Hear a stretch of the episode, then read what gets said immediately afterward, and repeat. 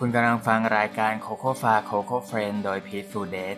เรื่องเล่ามิตรภาพของผองเพื่อนชุมชนกรุณาครับ วันนี้คุณอยู่กับผมต้อมพัทรสินทร ท่านผู้ฟังอาจจะสงสัยว่าโคโค่ฟาคืออะไรนะครับโคโค่ฟาย่อมาจาก Compassionate Community Facilitator ครับ หรือว่ากระบวนการในชุมชนกรุณาของเรานี่เองครับ วันนี้ครับเราจะพาทุกคนไปรู้จักห้องเรียนครับ ห้องเรียนแห่งความสร้างสรรค์ ห้องเรียนแห่งจินตนาการ ห้องเรียนที่ขอบฟ้า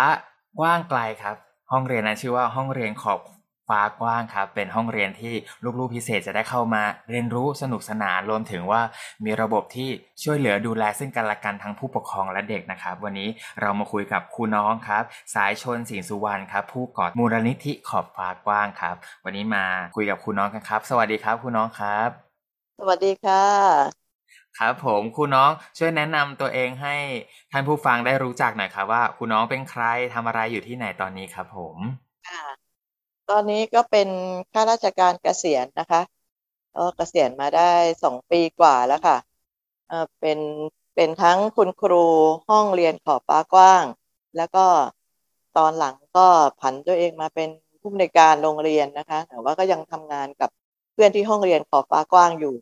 แล้วก็เราก็ได้ขยับจากห้องเรียนมาเป็นเอ่อเป็นมูลนิธินะคะ มูลนิธิเราก็ตั้งได้สี่ปีแล้ว ใช้ชื่อเดียวกันคือครัมูบลนิธิขอบฟ้ากว้างนะคะครับผมอยากให้คุณน้องเล่าที่มาที่ไปหรือเรื่องราวของมูลนิธิขอบฟ้ากว้าง หรือว่าห้องเรียนขอบฟ้ากว้างให้ท่านผู้ฟังได้รู้จักสักนิดครับอ่าคือห้องเรียนของเราเนี่ยมันเกิดจากอ่า ครูนะครูกับเพื่อนเนี่ยก็มีมีใจที่ตรงกันว่าเราทำงานเป็นครูมาเนี่ย ปัญหาที่เราเจอและช่วยเหลือเด็กไม่ได้คือเด็กกลุ่มหนึ่งซึ่งอ่าก็คือเด็กที่เราเรียกว่าเด็กพิเศษนี่แหละง่ายๆเนาะแล้วเด็กกลุ่มนี้เนี่ยอ่าไม่ได้รับการดูแลจากในระบบ นอกจากว่าเขาจะต้องไปเรียนในโรงเรียนที่เฉพาะทาง แต่ปรากฏว่าเด็กพวกนี้มีเยอะแยะเลยในตามโรงเรียนปกติ แล้วพวกเราก็เจอแล้วพวกเราก็เห็น แล้วทีนี้สำหรับเอ่อครูน้องเนี่ยเป็นครูแนะแนว มันยิ่งบาดใจว่าแต่ละปีแต่ละปีเนี่ย เด็กเนี่ยหลุดออกจากครับวงจรไป เป็นเพราะเขาไม่พร้อม เป็นเพราะครับความผมแตกต่าง แล้ว แล้วคุณครูไม่ได้มี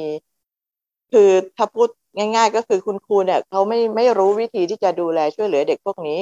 ครับก็ยึดตามเกณฑ์ปกติคืออ่าต้องสอบได้ต้องแก้ศูนย์แก้รอผ่านทำให้เด็กครับพวกเนี้ยตกจากระบบไป เราก็เลยมาคิดว่าทำไงจะช้อนเด็กพวกเนี้ยมาได้ เราก็เลยมีโอกาสได้ไปเรียนกับอ่าคุณครูคุณครูวิสิตวังวินยูซึ่งคุณครูไม่ได้สอนวิชาว่าจะมาสอนพวกนี้แหละ แต่ทำให้พวกเราเนี่ยเข้มแข็งแล้วก็คิดระบบตรงนี้ขึ้นมา เราก็เลยครับมาลองทำดูว่าถ้าจะทำโครงการที่มีดูแลเด็กเพื่อนที่ต่างหากในโรงเรียนปกติจะทำได้ไหมก็เป็นโชคดีที่ตอนนั้นท่านนายกเทศมนตรีท่าน ก็เอ่อเรียกว่าสนับสนุนให้ทำนะคะ เราก็เริ่มกันโดยที่เรามีข้อมูลเด็กพวกนี้ในโรงเรียนอยู่แล้ว เราก็ชวนพ่อแม่มาว่าจะมีห้องเรียนแบบเนี้ยโอเคไหมอะพ่อแม่ก็โอเค เริ่มต้นที่เด็กยี่สิบกว่าคน แล้วก็ครูสี่คน เปิดห้องเรียน โดยที่มีครูคนเดียวคือเพื่อนคือคุณครูบัวเรียนเนี่ยที่เรียนรู้เรื่องเด็กพิเศษอ่าอบรมมาหนึ่งเดือน นอกนั้นไม่มีใครรู้อะไรเลย เราก็อ่าดูแลเด็กพวกนี้โดยคิด โดยไม่ได้คิดว่าเขาเป็นเด็กพิเศษ ก็เขาครับคิดว่าเขาก็เป็นเด็กคนหนึ่งครับ แล้วก็ผมใช้หลักการคือเชื่อมั่นในศักยภาพที่เด็กทุกคนสามารถอืมพัฒนาได้ครับแค่ความเชื่อตรงนี้แค่นั้นว่าทุกคนสามารถพัฒนาได้ อยู่ที่เราอะเราจะเข้าไปเรียนรู้กับเขายังไงครับและเราจะต้องเออใช้ความสามารถที่เรามีอยู่ หรือหาทางให้เขาเกิดการเรียนรู้ได้ นั่นมันถึงจะเป็นภารกิจของครูตามที่เราคิดอะนะคะ เราก็เริ่มดันทุลังทำกันมาฝ่าอุปสรรคต่างๆ มากมายนะคะ จนมาปีนี้เนี่ยห้องเรียนขอบฟ้ากว้าง ก็ดำเนินโครงการมาถึงปีที่เข้าปีที่สิบเอ็ดแล้วค่ะ ครับ จากวันนั้นถึงวันนี้คือพวกเราเนี่ยทีมก่อตั้งเนี่ยเกษียณออกมาแล้ว แต่ก็ยังมีน้องๆที่เป็นครูที่มีหัวใจเดียวกันเนี่ยทำงานอืมต่อเนื่องอยู่อยู่ในห้องเรียน แต่ว่าห้องเรียนนี้เนี่ย เดิมเรามีกันหกคนหกคนเจ็ดคนเนี่ยก็จะรับเด็กได้ตามอัตราที่เป็นข้อตกลงของกับท่านนายกคือสิบต่อหนึ่งซึ่งมันหนักมากนะคะ ครับแต่ว่าครับ ก็ไม่เป็นไรเราก็เราก็สู้กันมา โดยมีกำลังของพ่อแม่ที่เป็นกำลังใจแล้วก็อ่ากำลังใจของพวกเราเอง แล้วเด็กๆนี่แหละที่เป็นกำลังใจสำคัญให้เรามาได้จนถึงทุกวันนี้ค่ะ ก็จะเป็นประมาณนี้กับการก่อตั้งนะคะครับผมครับพอฟังห้องเรียนขอบฟ้ากว้างแล้วก็เห็นหัวใจของคุณครูแล้วเนาะเห็นรู้สึกว่าลูกๆพิเศษของเราหรือว่าเด็กๆ ทุกคนมีศักยภาพนะ แต่ว่าเราขาดความเข้าใจเขา แล้วก็ระบบไม่ได้รองรับที่จะพาให้เขาเดินทางไปถึงจุดที่เขาจะพัฒนาศักยภาพของตัวเองได้ ห้องเรียนขอบฟ้ากว้างจึง เปิดขอบฟ้าแห่งการเรียนรู้ให้กับเด็ก ๆ นะครับ พาเด็ก ๆเข้ามาเรียนรู้คราวนี้อยากจะถามว่าในห้องเรียนขอบฟ้ากว้างเนี่ย เราทำให้เด็ก ๆ เรียนรู้หรืออยู่ร่วมยังไงเพราะก็ดูแล้วว่า ต้องเป็นห้องเรียนที่มีครูน้อย มีเด็ก อย่างน้อยสิบคนต่อครูหนึ่งคน แล้วก็น่าจะเป็นเด็กที่หลายช่วงวัยหลากหลายด้วยนะครับ ใช่ใช่เราก็มีคนอยู่น้อยๆก็เลยแบ่งกันเป็นกลุ่มเป็นสามเซสชันคือเด็กปหนึ่งถึงปสามในกลุ่มหนึ่งปสี่ถึงปหกกลุ่มหนึ่งแล้วก็มหนึ่งถึงมสามกลุ่มหนึ่งแต่ตอนช่วงแรกนี่ก็อลเวงคือรวมกันหมดยังยังไม่แบ่ง เพราะว่ามันมาพื้นฐานเท่ากัน ก็เรียนไปด้วยกันพี่กับน้อง แล้วก็ผ่านไปประมาณเทอมนึงแล้วก็เริ่ม เริ่มแยกชัดเจนนะคะ แบ่งเด็กตามศักยภาพ โดยเราก็จัดพ่วงตารางที่มันต่างกันกับห้องเรียนทั่วไป คือแบ่งเป็นครึ่งวัน ครึ่งวันเช้าเนี่ย เด็กก็จะต้องจอยวงก็คือเป็นวงสุนทรียสนทนาเนี่ยแหละค่ะเริ่มทุกเช้า จัดระบบให้เขา แล้วก็มีเรียนวิชาการนิดหน่อย ตามศักยภาพ แล้วก็ภาคบ่ายนี้จะเป็นเน้นเรื่องการปฏิบัติเป็นฐานกายเด็กจะต้องฝึกลงมือทำ ก็คือทำตารางการเรียนให้ชัดเจนให้เด็กก็รู้สึกว่าชีวิตของเขามันมีความมั่นคง เช้าจะต้องทำอะไรบ้าง ครับก็จนกระทั่งค่อยๆ หล่อหลอม ค่อย ๆ จัดระบบไปค่ะ ตอนแรกก็ไม่มีรูปแบบอะไร ค่อยๆ ช่วยกันคิดอย่างนี้ดีไหมอย่างนี้ดีไหมค่อยๆทำไปจนกระทั่งมันลงตัว แล้วก็มีแพทเทิร์นที่เรากับเด็กกับผู้ปกครองได้ร่วมกันสร้าง ครับ ก็ดำเนินแนวแบบนั้นมาจนจ นทุกวันนี้ก็ยังเป็นแบบนั้นอยู่แต่ก็จะมีฟังก์ชันดีๆ เพิ่มขึ้นมาอีกครับในตอนหลังก็เรียนรู้อะไรเราก็ค่อยมาเพิ่มเติมเข้าไปอย่างเงี้ยค่ะก็จะเป็นบรรยากาศประมาณนี้พี่กับน้องอยู่ด้วยกันเรียนด้วยกันเล่นด้วยกันนอนกองกันกิ้งอยู่อย่างนั้นเก้าอี้ไม่มี นอนกับพื้นอยู่กับพื้นทำกิจกรรมด้วยกัน ก็สนุกมากค่ะ ช่วงแรกเด็กก็สนุกครูก็สนุก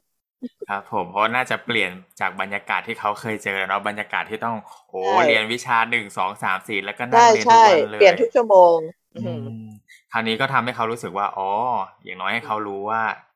ที่คำที่คุณน้องบอกเนาะทำให้เขารู้สึกมั่นคงในชีวิตรู้ว่าโอ้ช่วงเช้าทำอะไรไปกิจกรรมแบบนี้นะ แล้วก็มีเรียนวิชาการนิดหน่อยแล้วตอนบ่ายก็เป็น การใช้กิจกรรมทางกายทำกิจกรรมเนาะคราวนี้ได้ยินคุณน้องบอกว่า โอ้ กิจกรรมหรือการเรียนการสอนการเรียนรู้ของเด็กๆ เนี่ย ถูกออกแบบร่วมกันระหว่างครูกับผู้ปกครอง อยากรู้ว่า เอ๊ะ ห้องเรียนขอบฟ้ากว้างเนี่ยนำผู้ปกครองเข้ามาร่วมกับเด็กสร้างกิจกรรมอะไรยังไงได้บ้างครับก็ตอนแรกๆอะ ที่เราคุยกับผู้ปกครองเนาะเราก็คุยกันว่าหนึ่งอะห้ามวางความคาดหวังไว้เด็ดขาด ครับที่มาอยู่ตรงนี้คือเราจะขอปรับเด็กก่อน แล้วก็สิ่งที่เราจะทำต่อไปคือเมื่อเด็กเนี่ยไว้ใจครู ให้เขาอยู่ได้ ให้เขารู้สึกมั่นคง ครูตรงนี้ไม่ตีไม่ด่า ไม่ไม่มีใครดูหมิ่นดูแคลนในความต่ำต้อยของเขาหรือความแตกต่างของเขาให้เขาอยู่มีความสุขก่อน หลังจากนั้นเราถึงจะค่อยๆ เริ่มวิชาการตามศักยภาพ ใครเรียนได้ก็เรียนใครเรียนไม่ได้ก็ค่อยๆไปรอกัน ไม่มีการเร่ง พ่อแม่รับได้ไหมเขาก็โอเค ขอให้เขามีความสุข ให้ขอให้ลูกเขามีความสุขอ่าที่จะอยู่ห้องเรียนนี้ เราก็โอเค เพราะการวางความคาดหวังครูก็ไม่เครียด พ่อแม่ก็ไม่เครียดนะคะในเทอมแรกๆเนี่ยพ่อแม่ยังไม่มีบทบาทมาก เพราะว่าเราเองเราก็ยังไม่ทราบว่าจะดึงพ่อแม่เข้ามายังไงแต่เมื่อเวลาผ่านไปประมาณสองเดือนสามเดือน เริ่มเห็นแล้ว เด็กเริ่มอยากเรียนเริ่มเอ่อคนที่เรียนได้คนคือครูของเราต้องบอกก่อนว่าคุณครูบัวเรียนนี่เป็นครูมือหนึ่งเลย ในการสอนเรื่องของการอ่านออกเขียนได้ คือในในเด็กปกติ และยิ่งในเด็กพิเศษเนี่ยยิ่งแบบเป็นเลิศในเรื่องนี้จริงๆนะก็ทำให้การสอนเนี่ยมันช่วยคลี่คลายให้เด็กที่อ่านไม่ออกเขียนไม่ได้เนี่ย หลาย ๆ คนที่มีปมมาเนี่ย ค่อย ๆ ขยับขึ้นมา แล้วก็ในเทอมหนึ่งมันเห็นผลชัดเจนที่ทำให้เด็กหลายคน พ่อแม่เขาเขาก็ happy มาก พอเราประเมินกันในเทอมแรกอะ่ะมันเริ่มเห็นทิศทางว่า พ่อแม่อยากจะเข้ามามีส่วนร่วมแล้วเขาก็พร้อมแล้ว ในเทอมแรกเรายังไม่ไม่ ไม่ให้เขามามาก คือ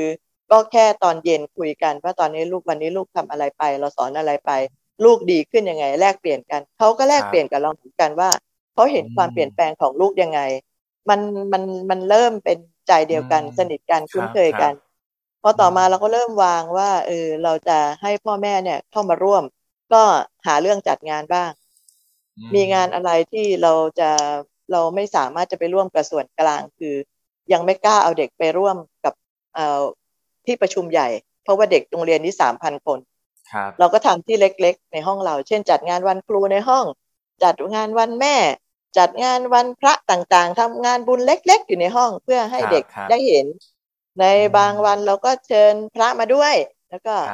ทำให้พ่อแม่ได้มามีส่วนร่วมสัมพันธ์กับครู มันก็เป็นจุดที่มันเชื่อมโยงกันว่า เออเขาได้มีส่วนร่วมกับเรา แล้วมันก็ลามไปเรื่อยๆ พอหลังจากนั้นปุ๊บต่อมาคิดจะทำค่ายเราทำค่าย ก็เริ่มชวนพ่อแม่ไป ก็เริ่มจากค่ายแรกมีไปบ้านสองบ้าน หลังจากนั้นก็เพิ่มขึ้นเรื่อยๆ จนกระทั่งเป็นกติกา ว่าถ้ามีค่ายคุณต้องไป ถ้าเราจะรับลูกคุณเข้ามาเนี่ย จะมีกติกาเลยว่าคุณไปกับเราได้ไหมคุณร่วมกิจกรรมกับเราได้ไหม ถ้าร่วมไม่ได้ ถ้าทำกับเราไม่ได้เราไม่รับ ต่อมามันเป็นกติกาแบบนี้เลยที่พ่อแม่ร่วมกันตั้งขึ้น แล้วก็ในค่ายมันจะวิเศษมากตรงที่พ่อแม่จะได้เห็นศักยภาพลูกตัวเอง แล้วก็แปลกที่พ่อแม่เนี่ย เขาจะสังเกตการสังเกตลูกเพื่อน ในค่ายแทนที่จะสะท้อนเรื่องของลูกตัวเองอย่างเดียว สะท้อนให้เพื่อนด้วยว่า ลูกเธอเนี่ยตอนค่ายนั้นยังทำเรื่องนี้ไม่ได้เลย ดูซิตอนนี้เก่งมากทำเรื่องนี้ก็ได้ทำเรื่องนี้ก็ได้ โดยเฉพาะคุณยายคุณย่าที่เลี้ยงดูเด็กแทนพ่อแม่เนี่ยจะสะท้อนเก่งมากเขาจะสังเกตก็จะบอกน้องคนนั้นน้องคนนี้โอ้โหมาปีแรกนี่ไม่ได้เลยนะ แล้วเขาก็จะบอกว่าเนี่ย พี่คนนั้นน่ะ เนี่ยเห็นน้องเดินไม่ไหวก็เอาน้องขี่หลัง มันเป็นภาพที่สะท้อนจากมุมมุมค่ายที่บางทีครูไม่เห็นแล้วมันมันน่ารักมาก มันทำให้พ่อแม่ได้เห็นว่าลูกของเขาน่าเติบโตจริงๆพอขยับเราขยับเอาพ่อแม่เข้ามามีส่วนร่วมตรงนี้เสร็จแล้วต่อมา พ่อแม่สะท้อนเก่ง เราก็จับพ่อแม่มาเป็นวิทยากรร่วมทีนี้ เริ่มจัดเป็นฐานเอามาเป็นวิทยากรร่วม ท้ายสุดพ่อแม่เป็นวิทยากรกลุ่มเอง นี่คือเฉพาะค่ายนะคะ ทีนี้เมื่อความสัมพันธ์มันดีขึ้นมากขึ้นเนี่ย เราก็ทราบว่าพ่อแม่แต่ละคนเนี่ยเขาทำอะไรทำอาชีพอะไรมีความสามารถเนี่ยพอต่อมาเนี่ยเราก็เริ่มเติมความกล้าให้พ่อแม่นั่นแหละ เข้ามาเป็นครูช่วยสอนในชั้นเรียน อ่า ตอนนี้ก็เริ่มสนุกเลย ก็คือเรารู้ว่าคุณครูเนี่ยอยู่กับเด็กตลอดสามสิบชั่วโมงเขาไม่ได้พักเลยนะคะทีนี้พ่อแม่เนี่ยปกติบางคนเข้ามารับลูกก็จะมาก่อนเวลาก็มาช่วยนั่งในห้องช่วยจัดนั่นจัดนี่เริ่มจากอย่างนั้น คืบเข้ามาจนในที่สุดเราให้เขามาเป็นครูสอนเลย จับกลุ่มกันรวมเข้ามาสอนลูก ก็จะมีมาสอนทำขนมบ้าง สอนศิลปะบ้าง สอนเรื่องวิชาไฟฟ้าบ้าง บางทีเราก็พาลูกเดินออกไปข้างนอกไปหยุดไปเรียนที่โรงเรียนบึงเขาจะมีห้องสมุดใช่ไหมคะเราจะใกล้บึงแก่นนครเนาะก็ไปเรียนที่บึงบ้างอะไรต่างๆ เนี้ยมันก็จะมีมีบทเรียนมีกิจกรรมที่พ่อแม่ก็จะตามไปช่วยกัน มันก็จะเพิ่ม การคืบเข้ามาเรื่อยๆ จนกระทั่งเขาก็รู้สึกว่าเขาเนี่ยเป็นส่วนหนึ่งของห้องเรียน แล้วก็ต่อมาก็มีการจัดระบบให้ให้พ่อแม่ได้เข้ามาสอนช่วยอย่างจริงจังนะคะมาช่วยครู แบ่งเบาภาระระครู ซึ่งทั้งหมดทั้งปวงเนี้ยมันเกิดขึ้นโดยธรรมชาติ ไม่มีการจัดวางจัดระบบหรือคิดมาก่อน มันค่อยๆเป็น ค่อยๆไป ค่อยๆสร้าง มันก็จะเป็นบรรยากาศแบบนี้ค่ะ ครับผมครับ คือพอฟังแล้ว รับรู้เลยเนาะถึงหัวใจของการดูแลซึ่งกันและกันนะครับ ในในกลุ่มคุณครูในกลุ่มพ่อแม่แล้วก็กลุ่มเด็ก ๆ คือผมได้ฟังแล้วผมรู้สึกปลื้มใจเนาะแล้วก็รู้สึกเหมือนกับตื้นตันในสิ่งที่ว่า เออ เราอะดูแลเด็กอย่างที่เขาเป็นจริง ๆ แล้วก็เขายังไม่พร้อมเรียนก็พักไว้ก่อนแล้วค่อย ๆไป แล้วคนที่เรียนได้แล้วก็ค่อยเรียนรู้แล้วก็ชักจูงกันไปแล้วในที่สุดแล้ว การเรียนอะมันไม่ใช่แค่การเรียนว่า โอ้ เราต้องอ่านออกเขียนได้เท่านั้นนะ แต่การเรียนเหมือนการใช้ชีวิต ร่วมกันในโรงเรียนแล้วก็ที่บ้านแล้วก็กิจกรรมต่างๆ เป็นการเรียนรู้ได้หมดเลยนะครับ คุณน้องใช่ค่ะเติมอีกนิดนึงคือ เด็กๆอะเขาก็ช่วยครูด้วยค่ะเขาช่วยกันเอง คนที่เรียนได้คนที่ทำได้เขาจะเกื้อกูลกัน ถ้ามีกิจกรรมร่วมของพี่กับน้องเนี้ยพี่คือ พี่ที่เขาเป็นกลุ่มกลุ่มสมาธิสั้น หรืออาจจะบกพร่องทางการเรียนรู้เนี่ย แต่มีทักษะชีวิตที่ปกติเนี่ยเขาจะช่วยเหลือเรื่องสัมพันธภาพ เสริมสัมพันธภาพให้เด็กออทิสติก เพราะออทิสติกเนี่ยเล่นไม่เป็นอะไรไม่เป็นสื่อสารไม่เป็น แต่มีความสามารถเรื่องอื่น เด็กไฮฟังชันเนี่ยจะอ่านได้ จะเขียนได้ ซึ่งเด็กที่บกพร่องนี่ต้องอาศัยน้องออทิสติกต้องอาศัยเพื่อนออทิสติกคือการเกื้อกูลกันในนี้มันไม่มีใครเห็น แล้วพอเราเราเล่าเรื่องนี้กับนักวิชาการเนี่ยเขาไม่เชื่อเขาบอกว่ามึงบ้าแล้วเหรอเอาเด็กพวกนี้ไปอยู่ด้วยกัน มันมีแต่ดิ่งลงกับดิ่งลง มีแต่จมลงแต่เราไม่เห็นมุมนั้นเลย เราเห็นแต่มุมที่เด็กในเกื้อกูลกันเขาอ่านไม่ได้เขาก็ไม่อายนะเขาไปถามน้องออทิสติกเอ๊ะภาษาอังกฤษนี่อ่านไงอะชมพูตรงนี้เขียนยังไง เออคำนี้อ่านว่าอะไร ก็ไปถามน้องไอ้น้องที่เป็นไฮฟังก์ชันนั้นได้หมดอะคือดิกพันคำอะจับพันคำมันได้หมดเลย เรียกว่าเขาดาวน์โหลดเขาสมองได้เนาะเด็กพวกนี้เนาะเขามีข้อมูลต่างๆ เยอะ มันเป็นการเกื้อกูลทางการเรียนรู้แล้วเขาก็ไม่อายไม่อายกัน ที่จะถามจะอะไรกัน เวลาทำงานกลุ่มก็จะช่วยกันไม่ได้เก่งเหมือนเด็กปกติทั่วไปในชั้นเรียนปกติหรอก แต่ว่าเผลอๆจะเก่งกว่า ครับ ก็คือมันมันมันเป็นสังคมของเขาเอง เป็นการเกื้อกูลของเขาเองดวงจิตดวงวิญญาณของเขาเนี่ยมันเชื่อมกันเอง แล้วตรงนี้เราเห็น เราเห็นที่โอ้โหการเรียนรู้แบบนี้มันไม่ มันไม่มีเลยนะ มันจะต้องเป็นแบบนี้สิ จริง ๆ แล้วอะมันต้องเรียนรู้จักกันเด็ก ๆ ก็เรียนรู้กันเองด้วยอะไรอย่างนี้ครับ แล้วก็ที่ช่วงหนึ่งที่เรามาได้ดีคือ เราเห็นว่าถ้าปล่อยให้ครูทำต่อไปอะครูจะเหนื่อยจะล้าไปเรื่อยๆ เมื่อถึงช่วงหนึ่งเนี่ยมันมีเวิร์กช็อปเข้ามาเรื่อยค่ะ เราก็ดึงพ่อแม่เข้าไปอบรมด้วย เวลาที่ครูไปอบรม เอาพ่อแม่ไปด้วย มันเริ่มมีเวิร์กช็อปเรื่องของมนุษยปัญญาด้านด้านของการเรียนรู้ในเด็กพิเศษ ซึ่งตอนนั้นน่ะท่านอาจารย์ดรลาสาเนี่ยดึงพวกเราเข้าไป ตรงนี้ดีมากเลย พอพ่อแม่เข้าไปเรียนรู้เนี่ย เรียนรู้เท่ากันครูกับพ่อแม่ก็เรียนรู้ไปด้วยกัน มันทำให้ความเข้าใจตรงกันพูดภาษาเดียวกัน แล้วก็มันมีการมันมีการดิสคัตมีการแลกเปลี่ยนกันทำให้ให้เรากับผู้ปกครองเนี่ย เป็นเนื้อเดียวกัน ครูไม่ได้มีอำนาจเหนือผู้ปกครอง เราเป็นหนึ่งเดียวกัน เราเท่าเท่ากันเรียนรู้พร้อม ๆ กัน ซึ่งตรงเนี้ยเป็นบรรยากาศการเรียนรู้ที่หาได้ยากมาก เนี่ยก็เป็นข้อดีข้อดีของห้องเรียนนี้ครับผมครับ ก็จริงๆ แล้วพีฟูดเดย์ของเราก็ทำเรื่องชุมชนกรุณาเนาะแล้วก็รู้สึกว่าโอ้ทุก ๆ ชุมชนทุก ๆ ที่ ถ้าเรามีหัวใจแห่งความกรุณา ซึ่งกันและกันเราจะช่วยเหลือกันโดยธรรมชาติ อันนี้เหมือนห้องเรียนที่เป็นห้องเรียนกรุณาที่เด็ก ๆ กรุณาด้วยกันเอง ครูกรุณาต่อเด็ก เด็กกรุณาต่อครูครูกรุณาต่อพ่อแม่พ่อแม่กรุณาต่อครูแล้ว ทุกคนมีหัวใจเดียวกันที่จะกรุณาแล้วก็สร้างการเรียนรู้แล้วก็ดูแลซึ่งกันและกันด้วยนะครับผมก็รู้สึกว่า โอ้ทุกมันเป็นมันเป็นไปได้เนาะนักวิชาการบอกว่าเฮ้ยเอามาเอามาทำแบบนี้ทำไม่ได้หรอกแต่ว่าในสภาพเป็นจริงที่หัวใจของความเป็นมนุษย์ทุกคนมีศักยภาพที่จะเรียนรู้ในรูปแบบของตัวเองแล้ว เขาไม่โดนตัดสินเนาะคุณน้องที่คุณน้องบอกว่า เราไม่ได้ตัดสินเขาเลยว่า โอ้เขาเรียนไม่ได้นะเขาต้องเรียนต้องอ่านออกเขียนได้ ต้องเรียนวิชานี้ต้องรู้อย่างนี้ เกณฑ์วัดของเราเราเราทิ้งหมดเลย แล้วก็ทำห้องเรียนรูปแบบใหม่ที่เขาจะได้เรียนรู้ในรูปแบบของเขาแล้ว กลายเป็นว่าพอเขารับรู้ว่าเขาเรียนรู้ได้ เขาเลยเกิดการเรียนรู้ในแบบของเขาเองแล้วเขาก็ดูแลกันเองในในกลุ่มลูกๆพิเศษนะครับท่านี้ครับก็จะโยงมาถึง จะโยงมาถึงเรื่องราวของพี่ฟูเดย์อย่างอย่างเราบ้างครับที่มาสัมภาษณ์คุณน้องวันนี้ก็รู้สึกว่าประเด็นที่ว่าหลาย ๆ ครั้งเลยพ่อแม่ลูกพิเศษมีความกังวลมากเลยว่า เอ๊ะเมื่อเราเสียชีวิตไปแล้ว หรือเมื่อเราจากไปแล้ว ลูกๆจะอยู่ยังไง แล้วจะเป็นยังไงจะทำยังไงได้ต่อคราวนี้ประเด็นอย่างเงี้ยครับ ที่ห้องเรียนขอบฟ้ากว้างมีการทำงานในเรื่องนี้บ้างไหมครับเออตรงตรงเนี้ยเป็นคำพูดแรก ๆที่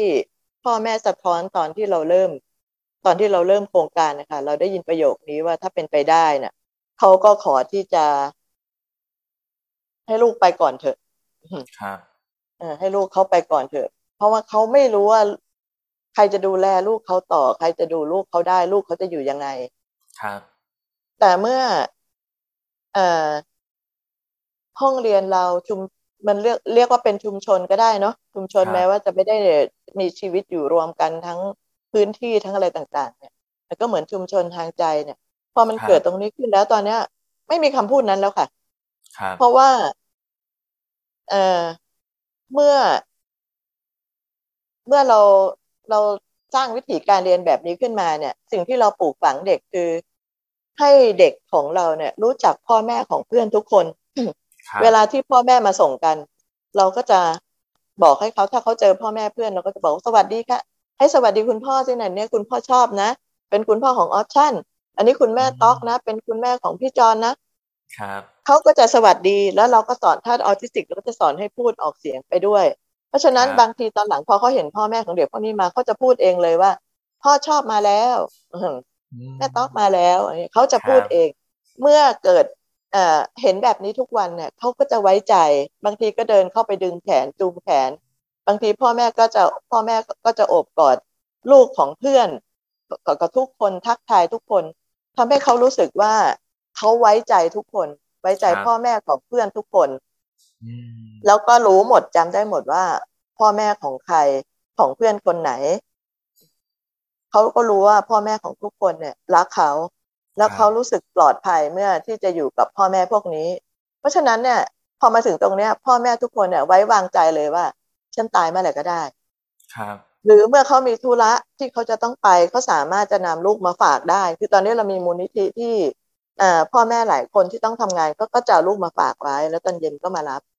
ครับเมื่อมีธุระเขาก็จะไปได้จะรักจะเป็นลักษณะแบบนี้ แล้วก็ไม่ได้ห่วงว่า เมื่อวันหนึ่งฉันจากไปลูกฉันจะอยู่ยังไง ก็เชื่อว่าเพื่อนเพื่อนๆเนี่ย ดูแลลูกของเขาได้ หรือลูกอยู่ในความดูแลของญาติ เพื่อนเพื่อนๆก็ พ่อแม่ทั้งหลายก็จะไม่ทิ้งลูกเขาครับมันเป็นไปเองโดยที่ไม่ต้องมีคำพูดนั้นออกมาอืมครับมันจะเป็นแบบนี้ ซึ่งเราก็สัมผัสได้เช่นเดียวกันว่า อ๋อ มันมาถึงจุดนี้แล้ว ครับ ชุมชนมันเดินมาเองจนจนเป็นวิถีจนเป็นเนื้อเดียวกัน ครับอืมเราก็เลยรู้สึกว่าเมื่อคนใดคนหนึ่งจากไป เราก็ไม่กังวลกับสิ่งนี้แล้ว ครับ ซึ่งมันก็มี มันก็มีเคส มันก็มีอ่าสิ่งที่เกิดขึ้นคือเด็กพวกนี้น่ะ ส่วนหนึ่งเราเราที่เราสังเกตก็คืออายุเขาไม่ยืนเนาะครับ แล้วพ่อแม่ส่วนใหญ่ที่ดูแลมาก็ถ้าช่วงแรก ๆ ที่เรายังไม่เจอกันเนี่ยพ่อแม่มีบางคนก็มีภาวะเครียด มีโรคประจำตัวและในที่สุดแม่ก็จากไป เด็กที่จากไปก็มี แล้วก็พ่อแม่ที่จากไปก็มีแล้วก็มีมีบางบ้านที่แม่เอ่อ แม่ตายอย่างเงี้ย แม่ตายแล้วคนที่ดูแลหลักเนี่ย คือแม่ทีนี้เขาจะต้องอยู่กับพ่อก็แน่นอนว่า วันหนึ่งพ่อก็ต้องไปมีอ่าครอบครัวใหม่ เด็กอยู่ยังไงเนี่ยอืมพวกเราก็ใช้วิธีการติดตามถามข่าวว่า เออตอนเนี้ย เด็กคนนั้นเป็นยังไงอยู่ยังไงอืมแล้วเด็กที่เขาโตที่เขาเคยได้รับการดูแลจากภาครัฐเนาะอ่า มีงานทำไหมได้รับการดูแลจากรัฐอยู่ไหม เด็กอยู่ยังไง เราก็จะตะเราก็จะติดตามว่าเอ่อเขามีปัญหาอะไรที่หนักใจไหม ถ้าเยี่ยมได้เราก็เยี่ยมค่ะ การไปเยี่ยมนี่ก็คือมันก็ช่วยไปให้กำลังใจเนาะไปเสริมสัมพันธภาพของคุณพ่อที่ดูแลเขาอยู่อะเพื่อให้รู้ว่าพวกเราเนี่ย ยังไม่ทิ้งนะครับ เมื่อไหร่ที่เขารู้สึกว่าเขาโดดเดี่ยว ไม่รู้ว่าไม่มีทางไปดูแลลูกไม่ได้อืมเขาก็ยังมีพวกเราเป็นที่ปรึกษาครับคือบางทีเขาจะอายอะว่าเขาไปมีครอบครัวใหม่แล้วทอดทิ้งลูกอะเราก็จะไม่ไปสร้างความรู้สึกแบบนั้น เราก็จะไปครับครับไปเยี่ยมเป็นปกติที่เราเคยเอ่อมีภาวะเดิมๆอยู่อ่าที่อืมที่เคยไปเยี่ยมเยียนกัน เพื่อให้เขารู้ว่า พวกเรายังอยู่ข้างๆเขาอยู่นะ ยังไงก็ยังมีที่ปรึกษา หรือแม้กระทั่งถ้าประสบความเดือดร้อน พวกเราก็ช่วยได้ในเรื่องปัจจัยต่างๆ จะเป็นเงินทองหรือของอุปโภคบริโภค เราก็ดูแลกัน ตรงเนี้ยค่ะ การไปสารสายใยการไปเยี่ยมเยียน การถามข่าวข่าวมันทำให้เอ่อเด็กๆเองก็รู้สึกว่าเอ่อพ่อแม่ทั้งหลาย เนี่ยยังดูแลเขายังรักเขาเมื่อกลับครับไปเนี่ย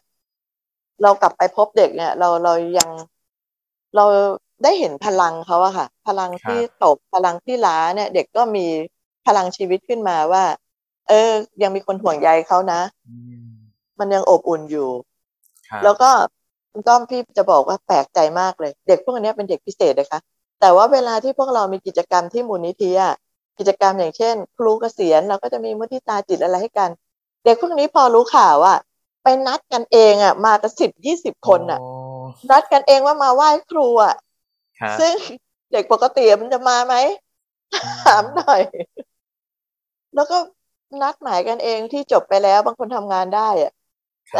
แสดงศักยภาพสั่งพิซซ่ามาเลี้ยงน้องๆที่ห้องเรียนอะเด็กที่จบไปแล้วอะมันมีไหมอะแบบเนี้ยมันมีไหมอะ โอ้โห เราแบบน้ำตาไหลอะเวลาไปงานอำลาแบบเขาจบแล้วก็มีจัดงานอำลาเล็กๆให้เด็กเนาะที่จบมาสามครับครับครับเขามีแบบเนี้ย นัดกันไปแล้วก็พูดว่าผมบางคนก็พูดว่าแต่เนี้ยผมทำอะไรอยู่ แล้วผมยังจำได้ครูสอนจำบรรยากาศได้ต้องบอกว่าถ้าไม่มีคุณครูที่ดูแลพวกผมในวันนั้นน่ะ ผมก็ไม่มีวันนี้หรอก ผมว่าอาจจะเรียนไม่จบนะ คือบางคนเขาเรียนไม่จบนะ ที่ห้องแต่ว่าเขาไปช่วยพ่อแม่เขาทำงานได้ ผมมีวันนี้ผมรู้เรื่องขึ้น ผมเป็นผู้เป็นคนขึ้นมาเนี่ย ก็เพราะว่าผมได้อยู่ห้องเรียนนี้เขาพูดของเขาเองด้วยภาษาของเขาว่าซึ่ง มันก็คุณครูก็ปลื้มใจอะนะคุณครูก็แบบมันมันเหมือนเป็นพลังที่เติมเข้ามา ถ้าเขากลับมาหาเนี่ยคุณครูก็หงมีกำลังใจมากบางทีก็ไปนัดกันมาเอง ถ้าไม่ใช่เป็นงานบางทีก็นัดกันไปเองนะสองคนสามคนเขาก็กลับไปหาคุณครูที่ห้องเรียน ก็ไปนั่งอยู่งั้นอะครึ่งค่อนวันขอไปซึมซับพลังไปหาครูครูก็ครูเขาก็ดีใจ คือเหมือนถ้าทางวิสานก็เรียกว่ารู้จักความ มันเป็นคนที่เป็นคนที่รู้เรื่องมีความคิดเออดูแลตัวเองได้ดูแลตัวเองได้รู้จักแสดงออกอย่างเงี้ยค่ะนี่เมื่อวานเขาก็เพิ่งจบเอ่อการศึกษาของมีเด็กสามคนเขาได้ไปเรียนที่อ่าของของโรงเรียนปัญญาพิวัตรนะคะครับซีพีนะคะ แล้วเขาก็จบการศึกษาเขาส่งข่าวครู ให้คุณครูอ่าไปแสดงความยินดีกับเขา พวกคุณครูน้องๆที่อยู่ที่ห้องก็ไปถ่ายภาพกับเขาจบปวช คือหลายคนก็ไปทำงานแบบนี้ได้นะคะพวกกลุ่มนี้กลุ่มสมาธิสั้นเลยพวกนี้พวกนี้ทำงานไม่หยุดเนาะเขาหยุดทำงานในเซเว่นมันเหมาะกับกับฟิลเขาอะเขาไปได้เราก็ต้องดูว่าเอออะไรที่เหมาะกับเขาเราก็ส่งเสริมให้เขาได้ไปเรียนต่อทำเอกสารทำใบรับรอง พาไปส่งไปสมัครอะไรคือเกื้อกูลเขาตรงเนี้ย ทำให้เขามีอนาคตมีงาน เนี่ยค่ะ เป็นเป็น มันเป็นวันหนึ่งที่เราไม่ต้องบอกแล้วเขาก็มาเองครับ มันมีมาเองตามเอ่อจิต จิตของเขาเด็กพวกนี้จิตเขาใสบริสุทธิ์มาก ซึ่งมันมันอธิบายไม่ถูก แล้วเขาเขาก็ซึมซับเรื่องของความความเมตตาที่มันอยู่จากชุมชนจากที่พ่อแม่ให้เขาเนี่ย ไปให้คนอื่น ไปให้เพื่อนๆด้วยกัน ไปให้น้องๆ มันเป็นไปเองเขารู้ของเขาเองแล้จิตข้างในของเขาเนี่ยพัฒนาไปเอง ครับเนี่ยมันมันมันเป็นการมันเป็นการหล่อหลอมเนาะสิ่งที่เรา เราหล่อเลี้ยงเขาสิ่งที่เราให้เขาโดยการกระทำที่อยู่กับเขาตลอดมา เขาก็รับรู้ไปเอง โดยที่ไม่ต้องไปบอกว่า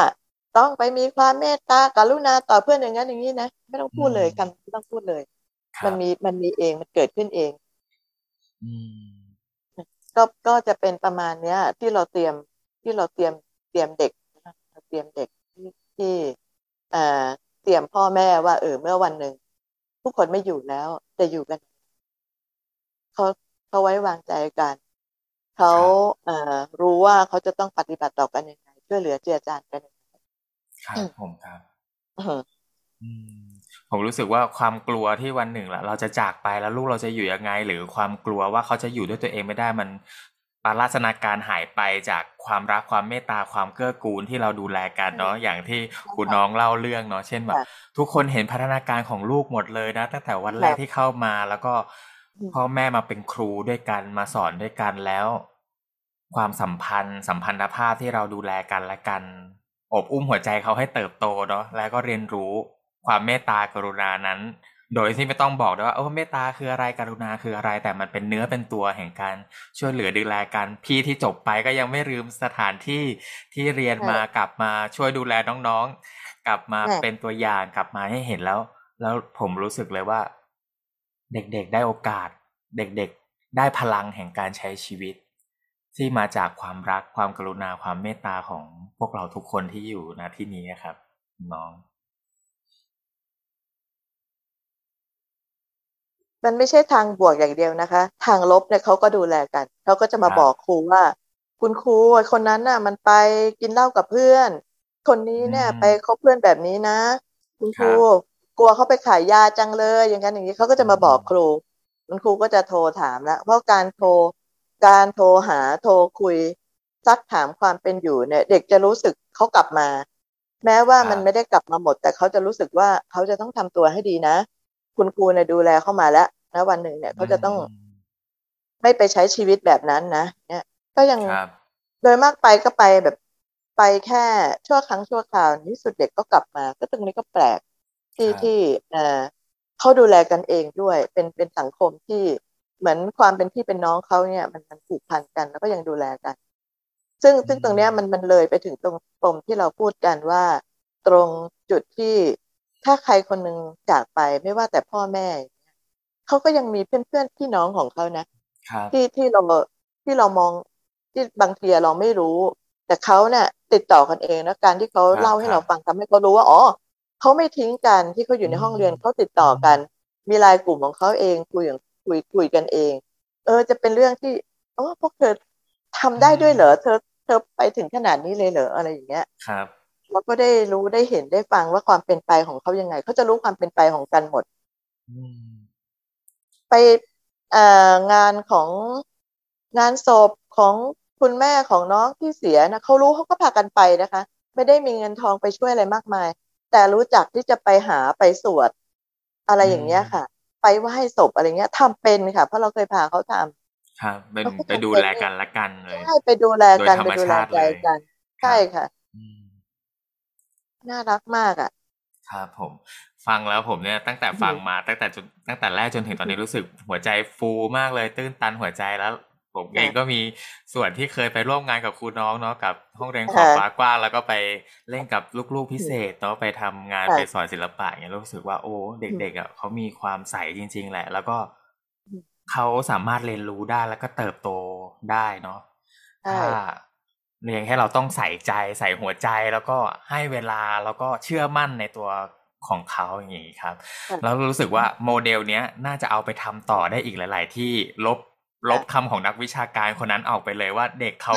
กลัวกลัวกันไม่ได้ดูแลกันไม่ได้ อย่างนี้ครับ ถ้าเกิดสมมติว่ามีพ่อแม่ลูกพิเศษ หรือว่ามีคุณครูมาฟังแล้วอยากเห็นเห็นอยากอยากริเริ่มอยากทำตามอยากเอารูปแบบนี้ไปทำบ้างคุณน้องมีคำแนะนํำยังไงบ้างครับ ใน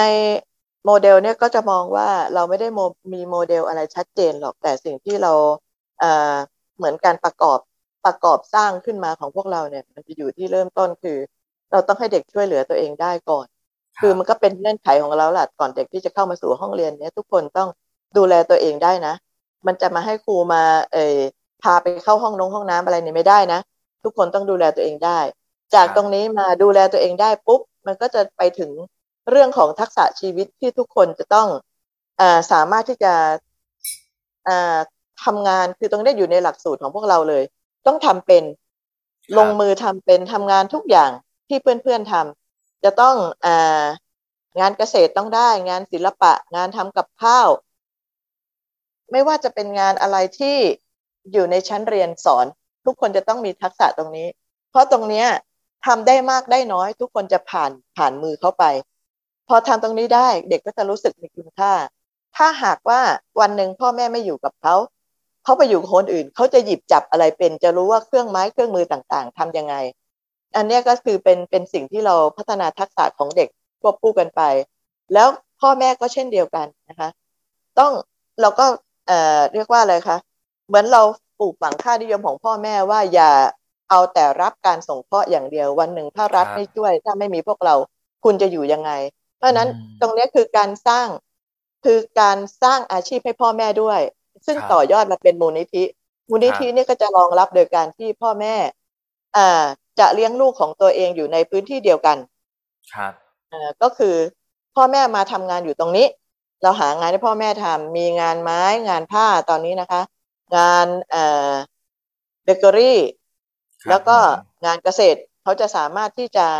มาทำงานที่นี่ได้ มีรายได้พอประมาณ แล้วก็เลี้ยงลูกลูกก็อยู่ที่นี่ เราก็จะมี พ่อแม่ด้วยกันนี่แหละ ที่จะเป็นเทรนเนอร์ดูแลสำหรับเด็กที่ยังพัฒนาในเอ่อยังได้ไม่ดีนัก เด็กๆก็มาฝึกทักษะชีวิตด้วย เรียนวิชาการด้วยนิดหน่อยจำลองจากห้องเรียนขอบฟ้ากว้างต่อเนื่องขึ้นมา ในอายุของเด็กที่เป็นผู้ใหญ่ขึ้นคือจบจากม.3 ไปเนาะมปลาย คนไหนเรียนได้ แล้วก็ส่งเสริมให้เรียนกศนบ้างอาชีวะบ้างวิทยาลัยเกษตรบ้าง ตามศักยภาพของเขา ใครไม่มีกำลังก็ช่วยสนับสนุนเรื่องทุนการศึกษา ก็จะไปถึงประมาณนี้ เพราะฉะนั้นดูภาพของโมเดลเราเนี่ยก็คือต้องช่วยเหลือตัวเอง แล้วก็พัฒนาต่อเนื่องนะคะ ทั้งพ่อแม่ทั้งเด็กก็ยังต้องพัฒนาต่อเนื่อง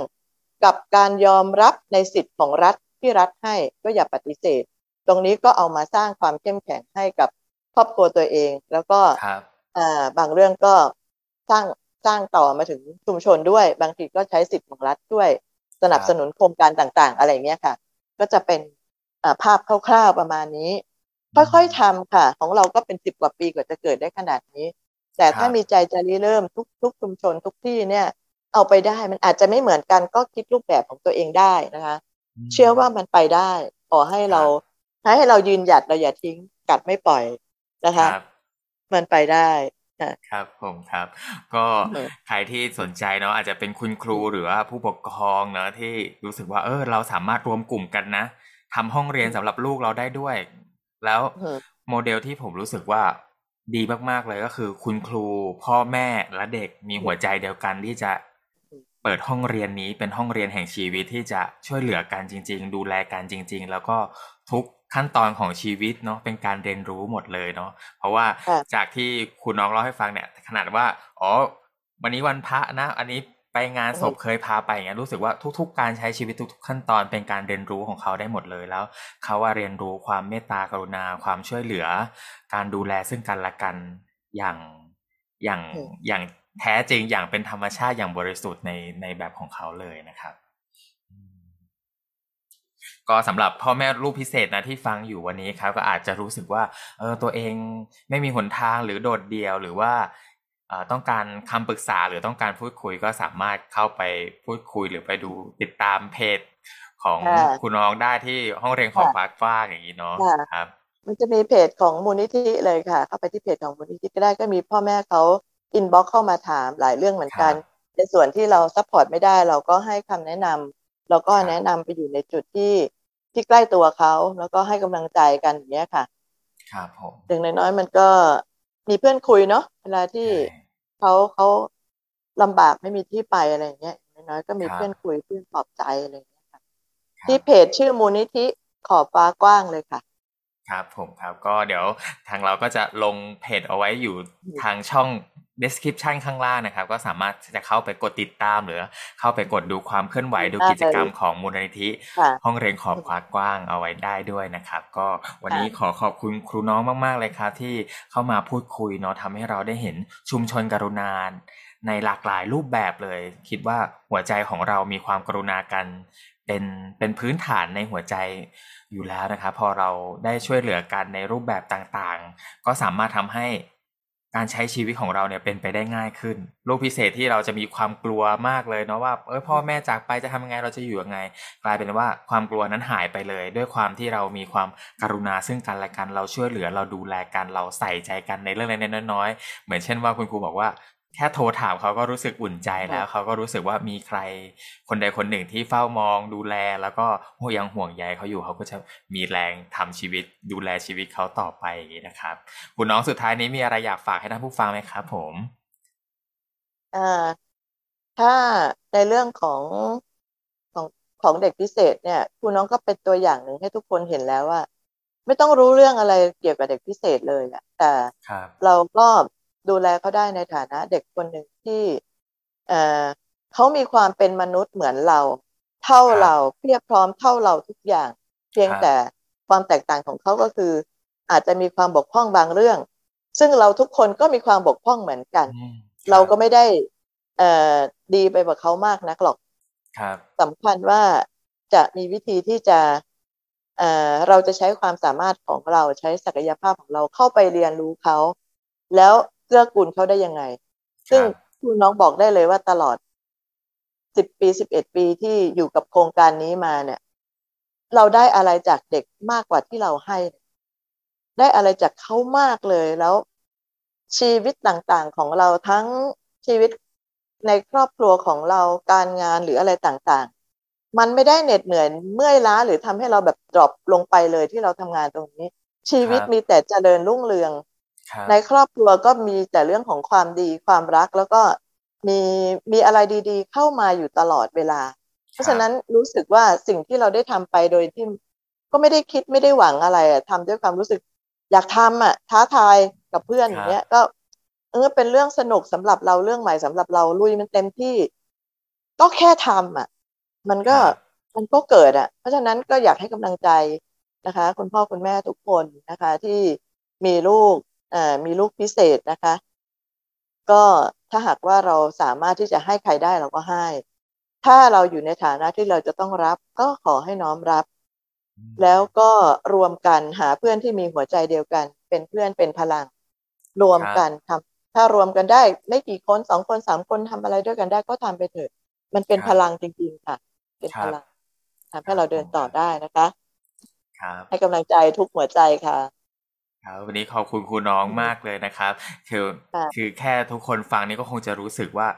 เกิดพลังในหัวใจจริง ๆ แล้วก็รู้สึกว่าปลื้มปิติอยู่ในหัวใจจริง ๆ ที่เราได้รับรู้เรื่องราวของห้องเรียนขอบฟ้ากว้างนะครับที่ที่เป็นห้องเรียนที่เปิดกว้างสำหรับการเรียนรู้ให้กับลูกๆพิเศษ แล้วก็พ่อแม่แล้วก็คุณครูมาเรียนรู้แล้วก็เดินทางมาด้วยกันจนถึงวันนี้ครับท่านผู้ฟังที่สนใจเรื่องราวนะครับ ก็สามารถไปติดตามเพ จของมูลนิธิขอบฟ้ากว้างได้นะครับ แล้วก็สำหรับใครที่สนใจนะครับ เรื่องราวของกระบวนการในชุมชนกรุณา หรือเรื่องราวของการทำงานในชุมชนกรุณา ซึ่งผู้คนทั้งหลายที่มีความกรุณา ด้วยกันแล้วก็มารวมกลุ่มกัน แล้วก็ทำอะไรดีเนี่ยก็สามารถติดตามได้ในรายการโคโค่ฟาโคโค่เฟรนของเราได้นะครับ ทางช่องทางพอดแคสต์ของ Peaceful Death ทุกช่องทางครับสำหรับวันนี้ครับ สวัสดีครับ สวัสดีค่ะ